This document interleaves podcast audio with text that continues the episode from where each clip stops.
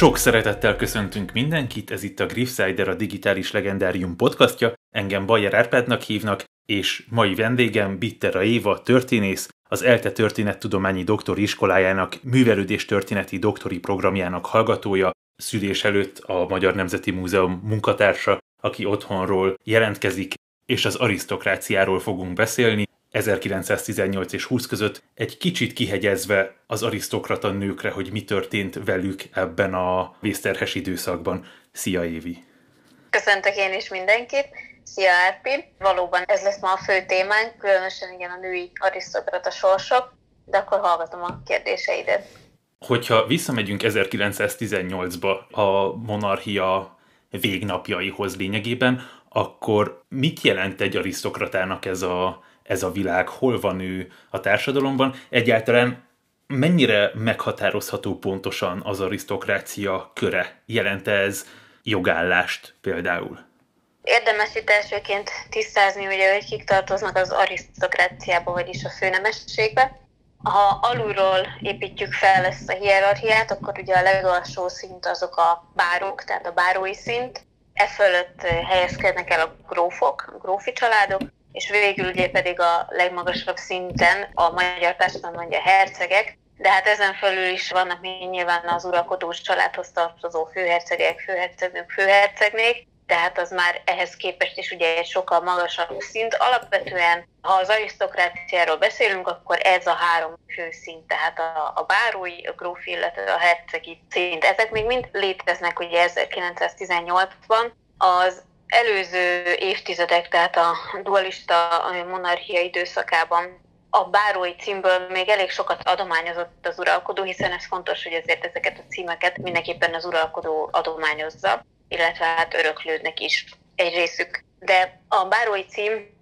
tehát amit említettem, ebből még születtek újak bőven, és itt ki is alakul egy konfliktus az előző évtizedekben, a már meglévő történelmi nagynevű magyar arisztokrata családok és a, a felemelkedő, hát ilyen új bárók, iparbárók, iparmágnások között, akik sok esetben az uralkodótól az elért eredményeiket kapják ezt a címet. Ők próbálnak mindenféleképpen valahogy bejutni ebbe az igen zárt közösségbe, amelyet ezek a történelmi arisztokrata családok alkotnak, legalábbis a bárói és grófi szinten, Másik oldalról pedig a régi hagyományos családok elutasítják sok esetben ezeknek a közeledését. Ugyanakkor ezt nem tehetik meg minden esetben, hiszen az új nemeseknél, új arisztokratáknál van az egyre több pénz, tehát ők egyre gazdagabbak, míg a történelmi családok pedig birtok el aprózódás többi révén egyre, hát ha nem is azt mondom, hogy szegényednek, de azért igencsak bővül az a réteg, akinek már tulajdonképpen van egy címe, de a hozzátartozó vagyon, ehhez a társadalmi presztishez tartozó vagyon már leapadt, megcsappant. Az 1885-ös főrendiházi reform, amiről még érdemes beszélni ebben a kontextusban, hiszen ez vagyoni cenzushoz kötötte azt, hogy ki lehet a főrendiház tagja, nem pedig csak születési előjog alapján kerülhettek be ebbe a testületbe a tagok. És ez egy fontos változás volt, mert itt kiderült az, hogy hiába van meg sok-sok embernek a címe a megfelelő rangja hozzá, de a vagyon viszont már nincsen meg, úgyhogy így kiszorultak a főrendi házból. Tehát ez is egy úgymond érvágás volt a magyar főnemesség részére, vagy számára, viszont vannak olyan hangok is, társadalomtörténet írásból kezdik ugye ma is azt, már azt pedzegetni, hogy sok esetben a kor tanúi is erről nyilatkoznak, hogy nem is annyira voltak már érdekeltek ezek a főrendek abban, hogy részt vegyenek a főrendi ház ülésein. Sokan csak kötelezettségből jártak el, ha egyáltalán eljártak, de hát halára unták ezeket az üléseket. Úgyhogy ez a reform bizonyos szempontból kicsit talán arra is jó lett volna, hogy felfrissítse ennek a szervezetnek a működését, és hát ehhez képest, és most egy nagyot ugrunk majd az időben, a korszak másik vége, tehát ugye a korti korszakban, a két világháború közötti korszakban pedig majd, amikor felállítják a felsőházat, ott pedig az egy teljesen új dolog lesz, hogy abszolút nem születés alapján kerülnek majd oda be a főnemesek, hanem ugye minden egyes mond, réteg, akik a főrendiház, illetve akkor már felsőháznak a tagjait adják, ők delegálják maguk közül, hogy kik kerülnek be a tagságba, ez pedig már megint egy teljesen új szituáció lesz számunkra De visszatérve ugye 18 csak itt a főrendihez, illetve a felsőház alakulásának az ívét akartam bemutatni, hiszen ez is úgymond prezentálja, vagy hát miniben bemutatja nekünk, hogy hogy alakult a főnemesség, az arisztokrácia társadalmi megítéléseit ebben a korszakban. De visszatérve itt 1918-ra, ugye azt is kérdezted, hogy hol találjuk őket, tehát hogy a társadalomban hol helyezkednek el. Még azért azt mondhatjuk, hogy abszolút úgymond a csúcson, tehát hozzájuk szeretne idomulni, hogy már említettem, a feltörekvő pénzarisztokrácia is, de sok esetben ugye mintát jelentenek a köznemesség számára is. Sok szokásuk, például mondjuk a szalonok,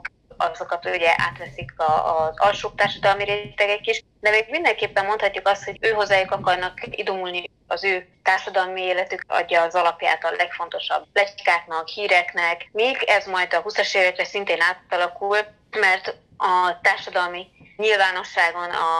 ezen a társadalmi presztízsen, illetve hát a kedveltségen osztozniuk kell majd a filmcsillagokkal és különböző sztárokkal, és ez is egy új folt lesz az ő történetükben, egy új színfolt. Tehát itt is látjuk azt, hogy még 18-ban azért az előző korszakban járunk. Még ugye az osztrák-magyar monarchia végnapjait éljük. Kicsit egyébként az össztársadalmat nézve hasonlított ez az akkori környezet a maira. Mondjuk az, azért nyilván négy éve már túlt a, a háború, és azért készültek is a, a, a háború kitörésére, de abból a szempontból, hogy milyen fordulatok következtek itt. Tehát tekint, beszélhetünk akár az őszi rózsás forradalomról első körben, aztán ugye a tanácsköztársaság, illetve a különféle szomszédos országok offenzívái mindenféle oldalról a felbomló monarchia nyomán kialakuló Magyarország ellen. Ez egy olyan szinten hihetetlen fordulat volt az akkori emberek és az, a magyar arisztokrácia számára is, ami hát egészen más megvilágításba helyezte az életüket, egészen más dolgok lettek fontosak. 1918 tehát a magyar arisztokráciát, és mondjuk a 1918 akkor ugye a legfontosabb események a háború vége, aztán az őszi rózsás forradalom, illetve az év végén a meginduló offenzívák, tehát a magyar arisztokráciát egy olyan állapotban érte, amely még úgymond az előző létállapotának társadalmi megbesültségének a vége, de még mindig élvezi ezt a pozíciót. Kifáradt a háborúban, sok emberét elvesztette ő maga is, hiába próbálták azért kimelni az arisztokratákat sok esetben, és ő mélységes megdöbbenéssel fogadta azt, ami itt történik 18-19-20-ban. Ahogy beszélsz róla, egy kicsit az az érzésem, hogy ez a díszes szalonok és kastélyok világa, de egy kicsit már üres, egy kicsit már ilyen patyomkínfalú, hogy még egy kastélyban lakunk, de már igazából nem egyértelmű, hogy nekünk van a legnagyobb vagyonunk,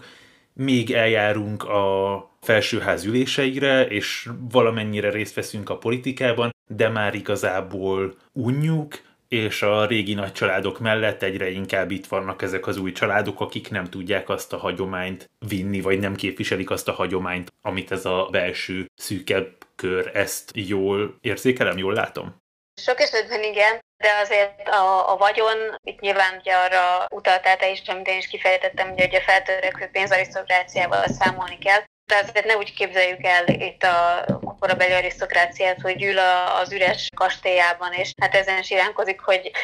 úgymond egyre több az alsó néprétegekből feltörekvő úgymond ellenfél vagy konkurencia, nem, tehát ők egy olyan zárt közösséget alkottak, akik egymással igenis összejártak, tehát élték azt az életet, amit évtizedeken, évszázadokon át megszoktak, felépítettek a hagyományokat, a családi hagyományokat, vitték tovább, és egyébként itt a hagyományok szintjén, ha már ugye te is említetted, itt volt például egy nagyon nagy különbség a feltörekvő, egyre vagyonosabb, és egyébként egyre nagyobb társadalmi befolyást is szerző iparmágnások, illetve az új nemesség és a már évszázados múltak maga mögött tudó magyar arisztokraták között, hiszen a hagyomány volt az, ami ezt az utóbbi réteget és az utóbbi réteg családjait abszolút összetartotta egy olyan viselkedésforma is adódott mindebből, amelyet ez az új réteg nem tudott úgy elsajátítani, hogy akár könyvekből megtanulta. Tehát ehhez kellett valóban az évszázados gyakorlata mindennek, és talán ennek a legfontosabb eleme az, hogy a család, illetve a család presztízse, a család múltja az a legfontosabb az a mindenek fölött adott esetben még a saját egyéni identitás, önmegvalósulásnak is a háttérbe szorításával, mert az első mindig is az lesz, hogy a család, a család múltja és ennek a hagyományoknak a továbbélése, továbbvitele.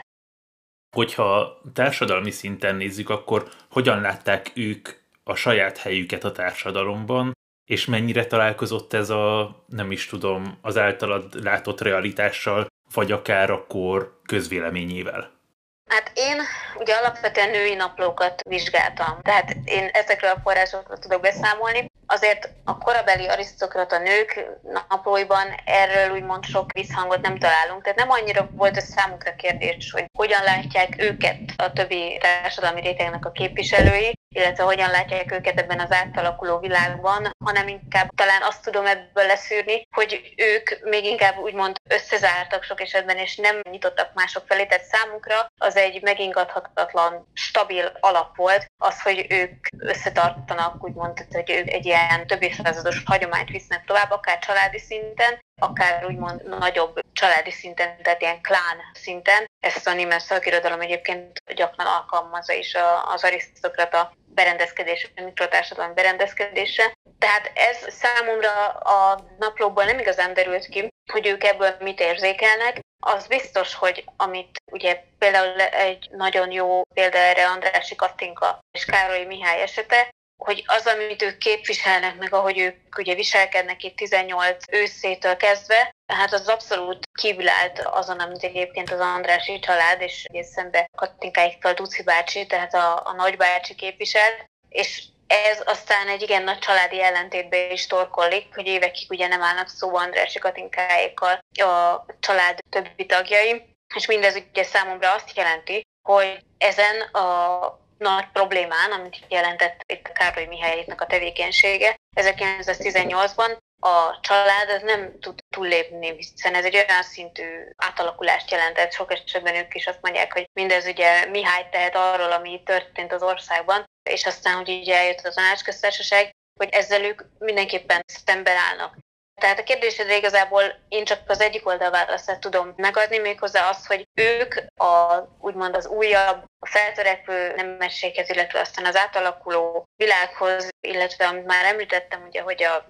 különféle filmcsillagokkal kell majd megosztaniuk úgymond a társadalmi nyilvánosságnak ezt a legfelsőbb szintjét. Ehhez ők annyira nem akarnak úgymond alkalmazkodni, tehát ezek az arisztokrata családok továbbra is így összezárnak, csak inkább az a kérdés, ami viszont még itt a diszertációmnak a további fejezeteinek a témáját is adja, hogy a társadalomnak a nagy része viszont mennyire próbált igazodni ehhez az összezáró csoporthoz, vagy egyáltalán figyelembe vette még őket. És mondjuk, amit már ebből láttok, az az, hogy hát kevésbé. Tehát az ő társadalmi presztízsük azért az igencsak megcsapva majd a két háború között. És még annyi ehhez a kérdéshez, hogy ahogy említettem, ez egy hosszú folyamat, tehát már elindult itt az 1880-as évek reformjától kezdve az új gazdag családok felemelkedésén át, és majd eljutunk ugye a horti korszakig, és ugye hát mindehez igazából, vagy mind ennek egy része a első világháború, illetve az utána következő események, amelyekről most itt szó lesz, és ezek tulajdonképpen egy katalizátorként hatnak erre az egész társadalmi átalakulásra, és én úgy látom, hogy inkább meggyorsítják az arisztokrácia háttérbe szorulását a társadalom megbecsült elemei között, nem azt mondom, hogy nem becsülik meg őket, de hogy a társadalom presztízs rétegének, tehát a legfőbb rétegének már nem csak ők adják az alapját, hanem osztozni kell ezen, az biztos. Említetted itt Andrási Katinkát és Károly Mihályt. Ők teljesen különsznek számítanak az arisztokraták világában, és mi az, ami őket ebbe az irányba viszi, vagy mi az, amitől ők különcök, ha egyáltalán különcök?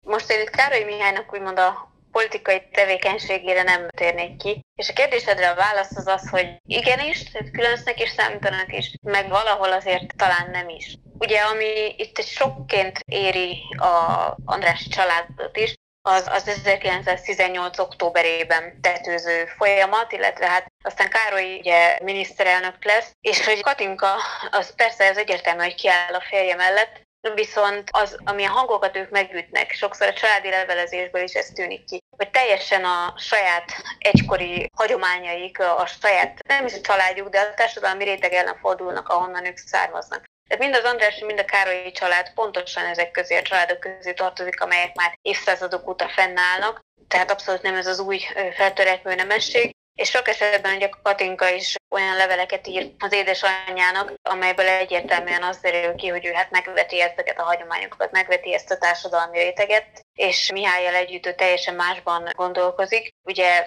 már korábban is elolvastuk egyébként az emlékiratait, akkor azért látjuk, hogy már korábban is voltak mindenféle ilyen ambíciói, illetve a baloldallal is, ha nem is azt mondom, hogy szimpatizál, de mindenképpen követte sok esetben az ő tevékenységüket, de aztán majd, amit ugye itt 18-19-ben végigél és megél, illetve utána majd az emigrációban, az teljesen távol áll attól, mint ahogy ő nevelkedett, mint ahogy ő ugye felnőtt, mint amilyen hagyományok között élt. Nem is véletlen egyébként, hogy az egyik első ilyen emlékirat, amely megjelent erről a korszakról, meg ugye egyébként a magyar arisztokrácia 45 előtti, illetve 45 utáni sorsáról is, az az ő emlékirata volt, ha jól emlékszem, 1967-ben jelent meg ez a két kötetes kiadvány, hiszen ő úgymond az akkori államrendszernek, az akkori ideológiának is hát valamilyen szinten mindenképpen megfelelt de nem is voltak talán annyira különcek egyébként a családjukban sem, abból a szempontból viszont, hogy a kommunista eszméket, úgymond ideológiát több nővér is követte az Andrási lányok közül. Ugye itt az ő életükről azt kell tudni, illetve az ő származásukról, hogy idősebb Andrási Gyulának négy unokájáról van itt szó. Idősebb Andrási Gyulának volt kettő fia, Andrási Tivadar, illetve ifjabb Andrási Gyula, és Andrási Tivadar és Zicsi Eleonóra házasságából született a négy lány, amelyek közül a harmadik volt Katinka. És bocsánat, az idősebb Andrási Gyula az, akinek ott áll a lovasszobra a parlament mellett, és a monarchia közös külügyminisztere, ugye, jól tudom. Igen, pontosan. Igen. És ugye az ő fia, másik fia, ifjabb Andrási Gyula pedig pár napig szintén betöltötte talán egy hétig ezt a tisztséget, mint a monarchia utolsó közös külügyminisztere, tehát ő is eljutott ezekbe a magasságokba, bár néha ő is úgy érezte, hogy hát bár nem jutott volna, mert ezek tényleg a monarchia végnapjai voltak, de valóban, de róluk van szó. És Andrássy Tivadar igen fiatalon elhunyt, 1905-ben, ha jól emlékszem, és az ő felesége Zicsi Eleonóra, akkor híres asszonya, híresen szép asszonya, aztán feleségül ment a saját sógorához, hogy egybe maradjon a hitvizomány, meg egyébként is hát kedvelték egymást, ifjabb Andrási Gyulához, ő volt Duci bácsi, és hát úgymond ő volt aztán a nevelője, a nevelő apja a fiatalabb lányoknak a négy közül, akik még ugye ilyenkor a gyermekkorban voltak. Ugye a négy lány, akiről szó van, ugye Ilona, aztán utána következett Borbála, a harmadik Katinka és a negyedik pedig Klára. És én Klára, tehát a legfiatalabb lánynak az életét is kutattam, egy nagyobb tanulmány is született a témában, és ő például ő róla hát úgy hír lett, hogy ő is beállt a kommunistákhoz a 30-as évek végén, a 40-es évek elején, még nem aztán egy bombázás során Dubrovnikban életét vesztette, de ő is egy összetettebb személyiség volt, és ő is valóban sok esetben szimpatizált a kommunista úgymond ideológiával, de nem lett végül az belőle. Ezzel csak mindez azt akartam mutatni, hogy nem volt egyedül Katinka a tájékozottságával, illetve a szimpátiájával, sőt, még Ilona, tehát a legidősebb nővér is olvasta a tőkét, mint erre második férje utal is vagy hát ne csak ezt olvassa, hanem olvasson valami értelmes olvasmányt is, hogy ő fogalmaz. Szóval itt biztos, hogy egyrészt nagyon fogékony volt mind a négy lány a politika iránt, és hát talán ugye Katinka volt a, a leginkább, aki emellett kiállt, illetve hát a férjét követve a politikának úgymond, ha nem is aktív alakítója, de biztos, hogy a háttérből azért egy fontos személyisége volt. Az, hogy arisztokrata nők érdeklődnek a politika iránt és foglalkoznak ezzel. Ez mennyire volt jellemző az Andrási családon kívül, és mennyire volt jellemző az, hogy ráadásul baloldali, tehát hogy az ő társadalmi pozíciójukat alapvetően megkérdőjelező eszmékkel foglalkoznak, vagy ilyenek iránt érdeklődnek. Én ugye alapvetően pár ilyen emlékiratot olvastam csak, viszont tehát az országnak egyéb más részeiből is származnak az emlékiratírók, de azért azt hozzátenném, hogy egyértelműen kirívó az, hogy mennyire érdekelte az összes Andrási lányt, beleértve az édesanyjukat is a politika. Nem kizárt az, tehát más naplóban, forrásokban is vannak kiszólások, tehát valószínűleg tájékozottak voltak, de azoknak a naplóknak nem ez adja úgymond a fő vonulat, tehát a fő sodrát, hogy éppen hol mi, mi történik. Nyilván ugye az Andrássy Palota, a Bembrakparton, ugye arra lakpart, ahogy ezt hívták, akkoriban az egy nagyon-nagyon fontos szintere volt a politikának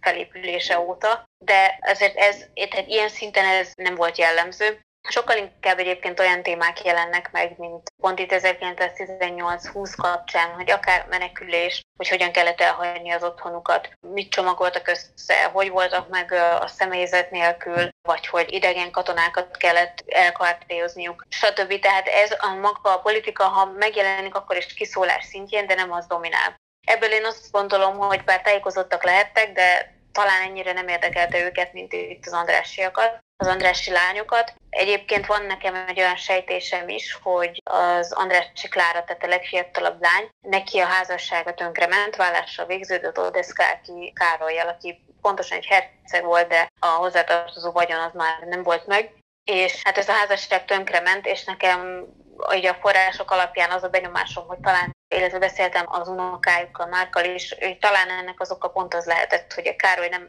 érdeklődött ennyire a politika iránt, mint a felesége, illetve annak a családja. Tehát ilyen szempontból még Károly Mihály sokkal jobban illett ebbe a családba, mint Rodeszkály, akiből később egyébként egy üzletember lett. Tehát a kérdésedre a válasz, én úgy látom, hogy ilyen szinten nem érdeklődtek, vagy ilyen szinten nem jelenik meg a naplókban, levelekben ez a téma, mint az Andrássiaknál, de azért mindenképpen képben voltak, hogy mi történik, hogy történik. És az, hogy a baloldal szimpatizáljanak, azért ezt az Andrási lányoknál sem mondanám, hogy nagyon dominált, inkább a Katinkánál jobb persze lehet mondani, de a többieknél nem nagyon találtam erre utaló kiszólásokat.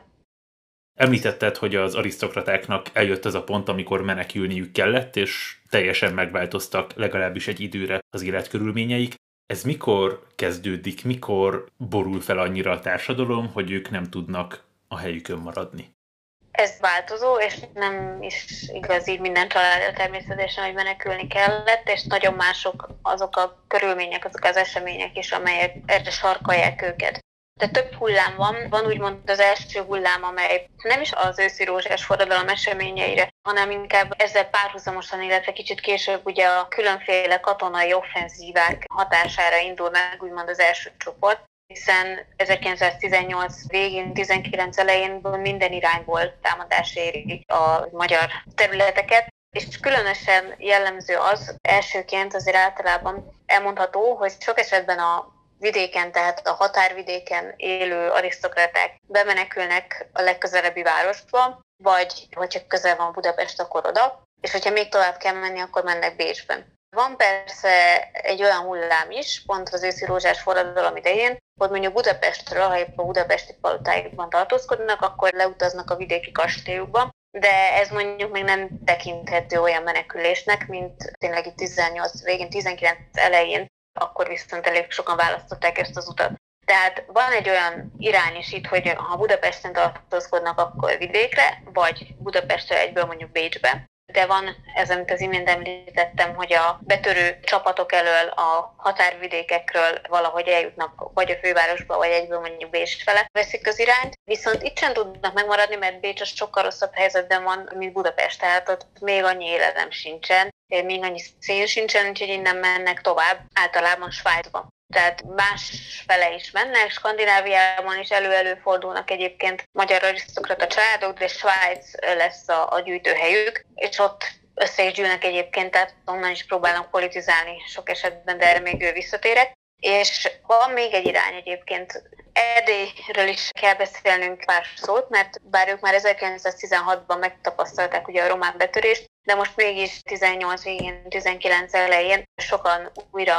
a menekülésnek a módját, illetve a menekülést választják megoldásként. És a menekülés módja az, ami viszont egészen más, mint sok esetben a nyugat-magyarországi birtokokkal rendelkező onnan induló arisztokratáknál, mert még ez utóbbiak sokszor még vonatokkal tudnak elmenni a viszonylag közeli Bécs felé, addig itt hát egészen más távlatokban tudnak csak gondolkodni az emberek, ugye itt a keleti részeken, sokszor csak a legközelebbi városig jutnak el, és Szekéren vagy gyalog, Marosvásárhely egyébként egy ilyen gyűjtőközpont. Oda sokan menekülnek be a levelek alapján, például Bissingen, Nippenburg, Margit írja az egyik unokatestvérének, valamelyik Andrási lánynak, hogy matracokon alszanak, nagy nehezen gyalogosan jutottak el ide Betlen Istvánék is. Tehát ott egészen más dimenziókkal találkozunk, mint mondjuk az Andrásiaknál, akik sokszor kocsival, autóval indulnak el, vagy a Battyányi család, ugye Battyányi Stratman László hercegorvosnak a családja rengeteg gyerekkel, hát ők még vonattal tudnak elindulni, igaz, hogy nem olyan körülmények között, mint korábban megszokták, nem olyan kényelmesen utaznak,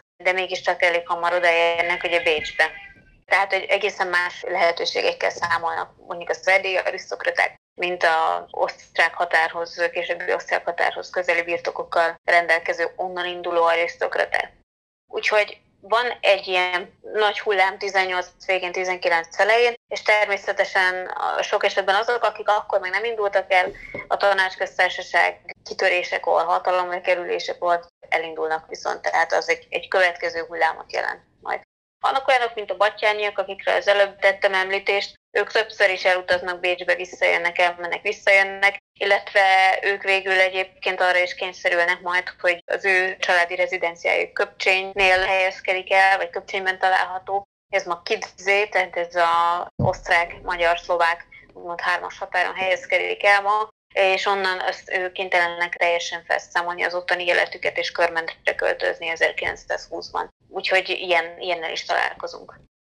Mennyire jellemző konkrét arisztokrata ellenesség, akár a világháború után közvetlenül, akár a tanácsköztársaságban megjelenik-e ez politika szinten bármikor ebben az időszakban? Ugye az 1918 őszi eseményekről egy pár évvel ezelőtt született egy elég összefoglaló könyv, ha ilyen reklámot én most itt behozhatok, ugye Hatos Pának a könyve, amelyet mindenképpen érdemes elolvasni, hogy a kiadulna az eletkozott köztársaság, vagy valami ilyesmi címmel van, most sajnos nem tudom pontosan idézni, de elég egyértelmű, könnyű megtalálni. A lényeg az, hogy pont ebben a könyvben tár fel egy csomó olyan folyamatot és olyan eseményt, amelyről mindez ideig nem nagyon volt tudomásunk, hogy 1918 ősze egy igencsak véres ősz volt. Ugye a hazatérő katonák, illetve hát az őszi rózsás forradalom kapcsán aztán kitörő vidéki megmozdulások is. Sok esetben éppen ugye az előző rendszernek a kiszolgáló emberei, szimbólumai ellen támadnak. Ugye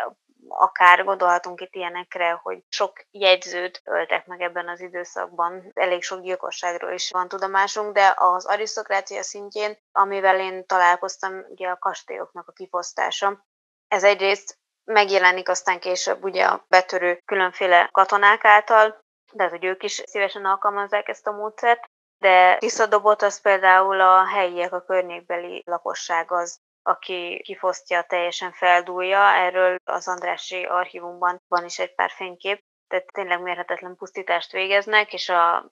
nagyértékű műtárgyakat dobálják ki az ablakon, vagy van egy olyan történet, hogy valamelyik Van képet szintén beledobnak a valamelyik közeli folyóban, talán ugye nyilván pont a Tiszába, és hát erről született is egy karikatúra valamelyik osztrák labban, mert hogy itt állítólag a keretét úgymond azt megtartották, és abba raktak egy tükröt, de hát, hogy magát ugye a képet, az viszont, hogy ezt az értéktelen vásznot tudja, mit kezdtek volna vele. Szól a helyi pletyka, hát kérdés, hogy ez valóban így történt de a pusztítás az tényleg óriási volt. Tehát azért ez fellángoló indulatok, ugye a háborús évek után vagyunk. Kérdés, hogy mire jön haza ugye az adott katona, aki túlélte mindazt a szörnyűséget, amit ugye ez a háború tartogatott az emberek számára a földje meg van még fel van túlva, milyen állapotban találja a családját, stb. És plusz még ne felejtsük el ugye a spanyol náthát, az élelmiszerhiány, tehát rettenetes válságállapot van itt, és ez sok esetben ugye ilyen erőszakos cselekedetekben eszkalálódik.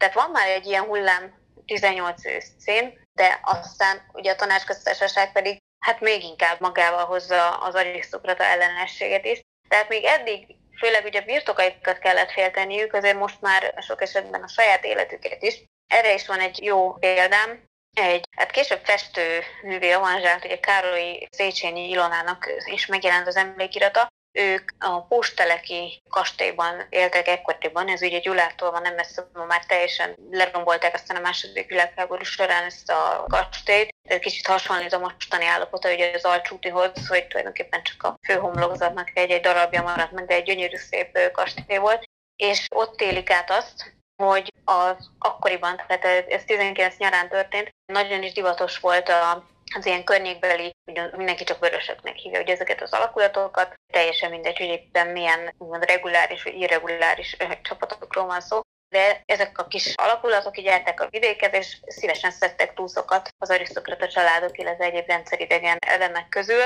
és hát erről úgymond rendelet is jelenik meg, hogy ezt igenis politikai szintjén is támogatják, hogy az ilyen elemeket nyugodtan úgymond hát túsztul is lehet ejteni, és Ilonának, Károly Széchenyi Ilonának az édesapjával is, hát majdnem ezt történik, de aztán sikerül elbújniuk a fiával együtt ott a környékbeli erdőben, a család többi tagja pedig egy szénás szekér rokománya alatt menekül be valahogy Gyulára egy ismerős házaspárhoz. Úgyhogy a kérdésedre a válasz az, hogy még 18-ban én politika szintjén, meg ilyen szervezetten nem találkoztam ezzel, azért 19-ben már igen. Ugye említettem ezt a példát a Széchenyi Ilonával, de azért például a Odeszkálki is kerül börtönbe, Ciráki József is kerül börtönbe, majdnem ki is végzik, tehát ott már azért az életüket is féltik.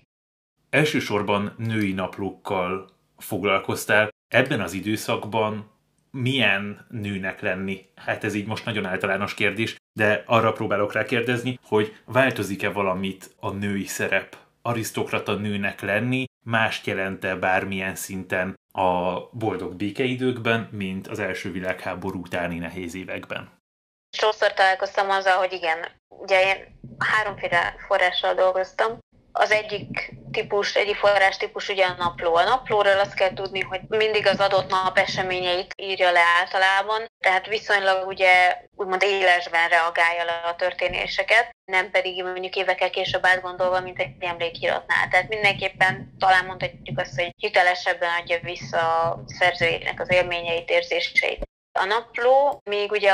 az emlékirat, az pedig évekkel, évtizedekkel később születik, már visszatekintve egy bizonyos távlatból az adott eseménysorra, tudja már ismeri a szerző a következményeket is, tehát az egy kicsit úgymond ilyen szempontból nem azt mondom, hogy kritikával kezelendő, de bele kell ezt is számolni, tehát ezzel is kalkulálni kell, hogy ez egy mindenképpen egy, egy retrospektív, még inkább retrospektív műfaj. És akkor a harmadik pedig a levél, mondhatjuk ugye, hogy szintén az eseményekkel majd, hogy nem egy időben születik, és ott pedig arra is figyelni kell, hogy nyilván emelte ki a szerző, vagy ki ugye a címzetje, hiszen ez alapján is szelektálja a szerző azt, hogy milyen információkat oszt meg vele. Na most mindezt ugye csak azért mondtam el, mert ez fontos lehet abból a szempontból, hogy mit ír le, illetve mennyire részletesen taglalja az egyes problémaköröket itt az adott arisztokrata nő. Ebből a szempontból én azt mondom, talán a naplók és a levelek azok, amelyek a leginkább használhatóak, hogy meg tudjuk ezeket az életmódbeli változásokat, átalakulásokat megismerjük.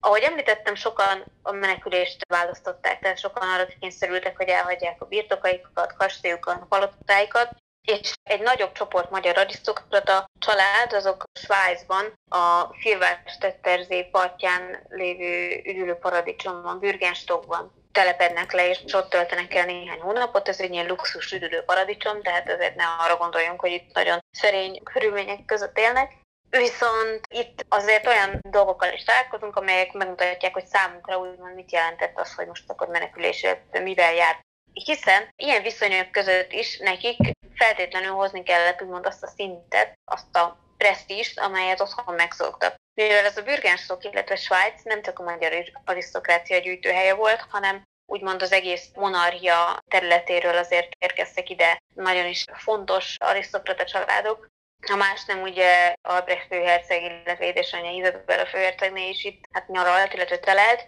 itt húzta meg magát, és egymás között, tehát itt az arisztokrácia szintje mindenképpen azoknak a társadalmi elvárásoknak kellett megfelelni, amelyeket egyébként a boldog békeidőben megszoktak kezdve, az öltözködéstől mondjuk, aztán adott esetben a vendéglátásnál, a kiszolgálás szintjén át, és ez egy problémát jelentettek számukra. Egyrészt, mert nem tudtak annyi ruhát nagyobb magukkal hozni. Másrészt a személyzetből is maximum a komornájukat legjobb esetben és harmadrészt ugye nem volt mondjuk itt András Siné panaszkodik arról, hogy amikor teára hívja pont talán a főhercegnét, hogy egyszerűen nem tudja, hogy kiszolgálni őket, mert nincs meg a személyzet, nincs meg a megfelelő eszköz hozzá, illetve nincs meg a megfelelő hely. Tehát ez mondjuk a mi szemszögünkből úgymond kicsit viccesen hangzik, és kényeskedésnek, hogy hát nem tudják hozni ezt a szintet, de ez számunkra nagyon is fontos volt, hiszen ilyen társadalmi közegben voltak itt továbbra is. És még valami ugye hiányzott a pénz, mert csak bizonyos értékű valutát ugye vihettek magukkal, és mindenféle fondorlatos úton, módon tudtak csak hozzájutni a pénzhez, szintén a komornák útján például, vagy az egykori személyzet útján. Úgyhogy itt Zicser Leonora is írja, illetve hát más esetben is találkozunk ezzel, hogy ezek olyan feladatok voltak, amelyeket alapvetően a nőnek, az arisztokrata nőnek, az arisztokrata feleségnek kellett megoldania otthon is, és hát itt is, de itt ugye sokkal nagyobb problémánkba ütközött. De találkozunk olyannal is, hogy például a, az úti okmányok beszerzését is a nőnek kellett intéznie, hiszen ez is újdonság, hogy milyen új úgymond határok vannak, amelyek átlépéséhez mindenféle okmányra volt szükség, és hát itt is volt, hogy besegített ismét Andrásinék, tudom idézni. Tehát ez mondjuk egy új feladat számunkra, vagy hát ugye a legextrémebb esetben például az, hogy szénás szekér alatt, vagy rakomány alatt kell eljutniuk Gyulára, tehát egyrészt vannak ugye az extrém szituációk, és vannak úgymond azok a szituációk, amelyben szintén arisztokrata feleségként, háziasszonyként kell helytállniuk mondjuk egy szállodai szobákban vagy lakosztályban is, ahol erre a lehetőségek kevésbé adottak, de mégiscsak az a közeg, amelyben most is mozog, feltétlenül ad erre. Az, hogy itt egy ilyen nagyon új helyzetben, nagyon új körülmények között kell megőrizni a méltóságukat, és hát talán lehet úgy mondani, hogy teljesíteni ennek van hatása a következő időszakra? Tehát, hogy ez valamilyen nyomot, hogyan emlékeznek erre utólag itt most tanultunk valami újat, itt most közeledtünk az egyszerű emberek felé, vagy ez egy ilyen szörnyű időszak, amit jobb el is felejteni és visszatérni a normális kerékvágásba? Pont a diplomamunkámat kezdtem azzal az idézettel, amely a másokat emlegetett András Gyulán Nézics Eleonórától származik, egy 1919. április 18-i naplóbejegyzése, ő azt írja, hogy undok idők voltak, de mégis milyen gazdagok tapasztalatokban. Tehát ismerettségeket feltétlenül kötöttek például. Mondjuk az Andrásia pont, de ez az a svájci csoport, azért ők nem annyira érintkeztek az átlagemberrel, ők nem is törekedtek úgymond itt erre de talán inkább megint csak azt mondanám, hogy inkább a keleti országrész, vagy Erdély volt az, ahol sokkal viszontagságosabb volt azért az a menekülés, mint itt az Andrásiéknál. De az igaz, hogy mégis sok tapasztalatot gyűjtöttek, úgymond, de talán ami itt fontos lehet, hogy ez egy közös emlék maradt számunkra, hanem is feltétlenül ugye jó emlék, de azért itt azt is látni kell még, hogy Svájcban ez a svájci csoport azért nem csak úgymond ült a babérjain, és várja, várta, hogy hazatérhessen. Egyrészt nem is tudták, hogy mikor térhetnek haza. Tehát ez a bizonytalanság azért nagyon kínzó volt számunkra, de a, a férfiak, de, de ugye itt is András Gyula volt, az ifjabb András Gyula egy fő vezetője ennek a csoportnak, próbáltak ugye innen is politizálni, illetve a bécsi kapcsolataikat felhasználni arra, hogy valahogy segítsék itt az ország helyzetét. És aztán ami mondjuk egy új tapasztalat lesz majd szintén számunkra az, hogy hazatérve mit találnak, sokszor a kastélyaikat úgymond teljesen feldúlva, kifosztva, és aztán ugye mindezeken a romokon épül majd fel egy új világ, amelyben viszont nekik sokszor a politikában már kevesebb szerep jut, mint korábban. Tehát itt egy 1920-ból származó levélből igenis kiderül az, hogy azért próbálnak helyezkedni, próbálják megtalálni a helyüket a férjek, és hát sokszor itt ugye megint csak András Gyulához fordulnak, aki már hát lassan-lassan ugye kezdi visszahozni a pozícióját itt a magyar politikában. Tehát ahogy András Gyulán is mondta, hogy ők ezt undorok időknek élték meg, de sok tapasztalatot szereztek, sok ismerettséget, nem egy esetben ugye házasság is született abból, hogy itt közösen töltötték el az időt Svájcban. Ahogy beszélsz róla, az a benyomásom, hogy ők Svájcban is urak maradtak, és az ismertségeken volt a hangsúly, és a társaságon, és a társasági életen, tehát nem egy ilyen nagy társadalmi felismerést hozott ez az időszak. Mi az, ami elhozza a konszolidációt, amikor úgy döntenek, vagy úgy látják, hogy most már haza lehet térni, most már biztonságos? Ez a tanácsköztársaságnak a bukása. Tehát amikor ők is megkapják a hírt, hogy mi történt itthon, akkor ott a Bürgenstocki nagy szállóban ott tűzi játékot rendeznek a tiszteletükre, gála vacsorát, tehát ott tényleg egy, ez egy nagy megkönnyebbülés és felszabadulás számunkra, hát aztán amikor hazamennek, akkor már úgymond szembesülnek azzal, hogy minden történt itthon, de egyértelműen ugye a tanácsköztársaság vége az az időpont, amikor ők hazatérnek. És még azért azt is talán érdemes hozzátenni, hogy ugye próbálják újra megtalálni a helyüket a politikában, a berendezkedő új hatalomban, ugye itt megint csak elég zűrzavaros időszak következik, kormányok váltják egymást, még nem ugye majd elérkezik a 20-as években, úgymond a stabilizáció, de abban az időszakban pedig én inkább azt mondanám, tehát azt is látni kell, hogy inkább ez az erdélyi vonal az, aki előtérbe kerül, mond a politika porondján. Sztárainé Kézdi Évának a fogalom párosa az, amit érdemes itt használni, hiszen ő egyrészt beszél a birodalmi arisztokráciáról, azokról az arisztokrata családokról, mint mondjuk úgy az Andrásiak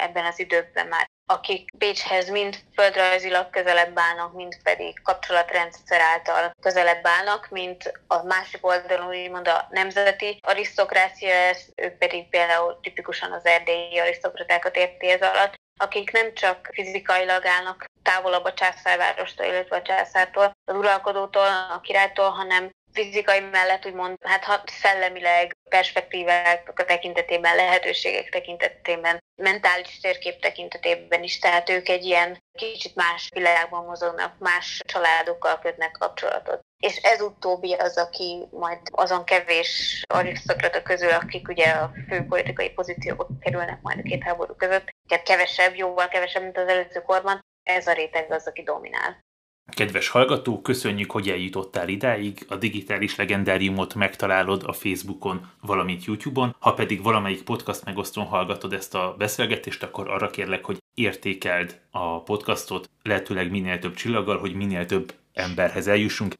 Évi felét pedig van még egy kérdésem. Hogy viszonyulnak az arisztokraták Hortihoz? Aki ugye nem arisztokrata, mégis ő lesz a kormányzó, tehát az arisztokraták alól indul, és mégis valahogy föléjük kerekedik. Ez is ugye elég vegyes. Akiket én vizsgáltam, azok közül ugye a legtöbben, itt megint csak az Andrásiakat idézném, hiszen tőlük olvastam úgymond a legtöbbet az Andrási Klára kapcsán is. Hát ők igencsak ellenszembesen viseltetnek vele szemben, de hát sok esetben ugye csak annyit mondanak róla, hogy az egykori tengerész, és az, hogy hogy került ilyen hatalomra. Tehát nem éppen nem szimpatizálnak vele. Ez a réteg, minket nyilván ugye van egy másik csoport, akik pedig az ő révén, vagy hát az ő berendezkedésében kerülnek igen jó politikai pozícióhoz, de ez a előbbi fogalompár alapján úgymond a, a birodalmi nemesség, tehát a jellemzően nyugat-magyarországi birtokokkal rendelkező arisztokrata családok, ők kevésbé szimpatizálnak vele. Kedves hallgató, köszönjük, hogy itt voltál velünk ezen a beszélgetésen, és Évi, neked megköszönöm szépen a beszélgetést. Én köszönöm.